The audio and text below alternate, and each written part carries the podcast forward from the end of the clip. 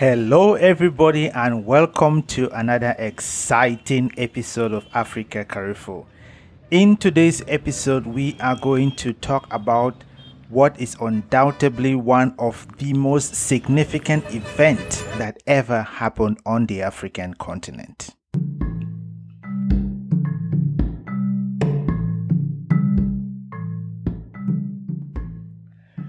Long before Robert Mugabe and Nelson Mandela, one man stood high above all in Africa. In fact, on this same day, March 6, 1957, in the Gold Coast of Africa, he would boldly declare the independence of his country. During his independence speech, he proceeded on to make another big proclamation. His country's independence was meaning, his country's independence was meaningless if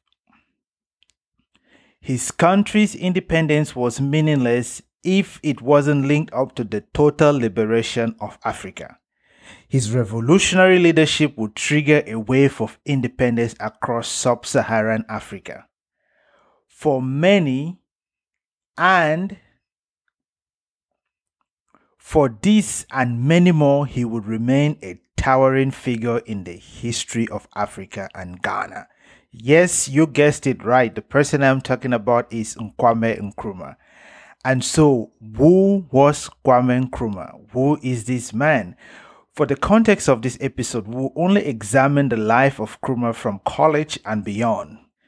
From for the context of this podcast episode, we will only examine the life of Nkrumah from college through his political success and his demise.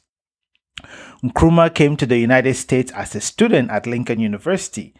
After completing his studies, he moved back to Ghana because he had a job offer to work as a local organizer and to help with what was termed the slow and steady transfer of power from the British to the locals.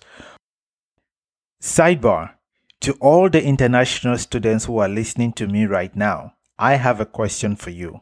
Have you considered going back home to help when the opportunity comes knocking? Would you jump on such an opportunity? I know that's a very difficult question because many of us left our home countries in pursuit of greener pastures. But I would like to remind you of the words of the newly minted WTO Director General, Dr. Ngozi Okonjo-Iweala. She, when asked why she left her number two position at the World Bank to pick up the job as Minister of Finance back in Nigeria, said she was tired of complaining. She had to come back home and do her own bit to help in the progress and development of her country.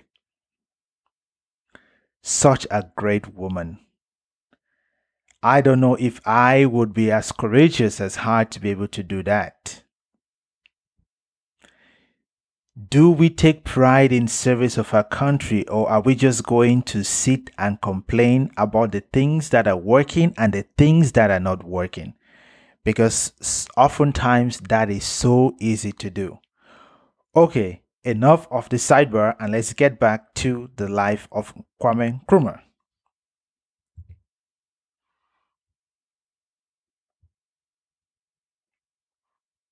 So, after Nkrumah arrived at home and was working as a local organizer, he thought that the program was too long and that in fact it was a massive scam. As a result, he became what was termed a radical. He called for the immediate self government of his people because this long and protracted period was just wasteful. Because of his outspokenness, he would later on be arrested by the British and jailed. But what the British didn't realize by jailing Nkrumah was the fact that his arrest would energize his base and that his suffering was only proof that he was right that the British were running a massive scam on the people. Nkrumah was a man that was way ahead of his time. Why serving a three-year why serving his three-year jail uh, term, he found a loophole in the system that would allow him run for political office. Can you think about this happening today? A prisoner, someone who is incarcerated, running for political office. he ran for office from prison. And as he campaigned, he promised his people that all of their sufferings would disappear once the colonial rule was over. In fact, his bid was successful and he won the elections and became the first prime minister of Ghana. He was hailed by his people as a man of destiny. Yo, the Moses of Africa, a great liberator. In fact, the a newspaper brief of Nkrumah once read, "When our history is recorded, the man Kwame Nkrumah will be written off as the liberator, the Messiah, the Christ of our day, whose great love for mankind wrought change in Ghana, in Africa, and the world at large." Wow. This spoken of a man who wanted the liberation of his country. Nkrumah's vision was much larger than just Ghana. In fact, he dreamed of an Africa that was borderless. And this was highlighted during his independence speech, like I just said earlier. Ghana's independence will remain meaningless as long as African countries remain under the yoke of imperialism and colonialism. Later on in the in a BBC interview, he would declare and say that we put a black star on Ghana's flag so as to tell the world that even a black star can shine. Really, this man was ahead of his day. At a time when the colonial powers were likely thinking about holding on to Africa for another hundred years, to follow up on his grand vision for the total liberation of Africa. In 1958, Nkrumah called an All African Peoples Conference in Ghana. This was the event of the time. In attendance were about 300 representatives from all across Africa, and some of the big revolutionary names were there. Julius Nyerere, Kenneth Kaunda, Patrice Lumumba, and many more. His inspiration on these leaders would in subsequent years see their push for independence of their own countries. After Nkrumah played such a critical role, his influence only began to grow and he saw himself in a sense as the president of Africa. His long vision was to create an Africa that would become an industrial powerhouse and rival that of Europe. And this was what led to the birth of the term Pan Africanism. More discussions on Pan Africanism in subsequent episodes. Nkrumah, like any other leader, was no saint. Nkrumah, like any other leader, was no saint. He was controversial, impatient, as some would describe, arrogant, and distrustful of others to the point of being paranoid. He was a great but controversial and enigmatic leader. As a result of his paranoia, Nkrumah would gradually descend into authoritarianism that will make him grow from messiah to a political outcast, whose ultimate demise led to a lot of celebration on the same streets by the same people who had once adored him. In fact, in 1966, on a state visit outside of Ghana, there was a military coup that overthrew Nkrumah and saw the rise of new political figures in Ghana like J.J. Rawlings. He would go on to never see his home country Ghana again. He fled to neighboring Guinea where he would live for the remainder of his days. In his memoir, as he reflected on his life, he alleged that the CIA of the United States and other foreign governments' interference had a role to play in his political downfall. Nkrumah, the man who has once been hailed as the liberator and the Moses of our time, would later on die a lonely man in 1972, far away from his home Ghana.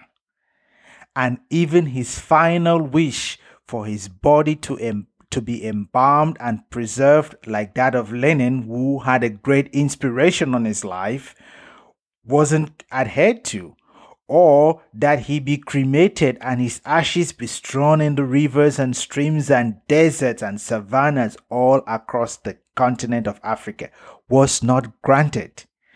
Instead, his body was flown back to Ghana quietly and buried in his village of birth.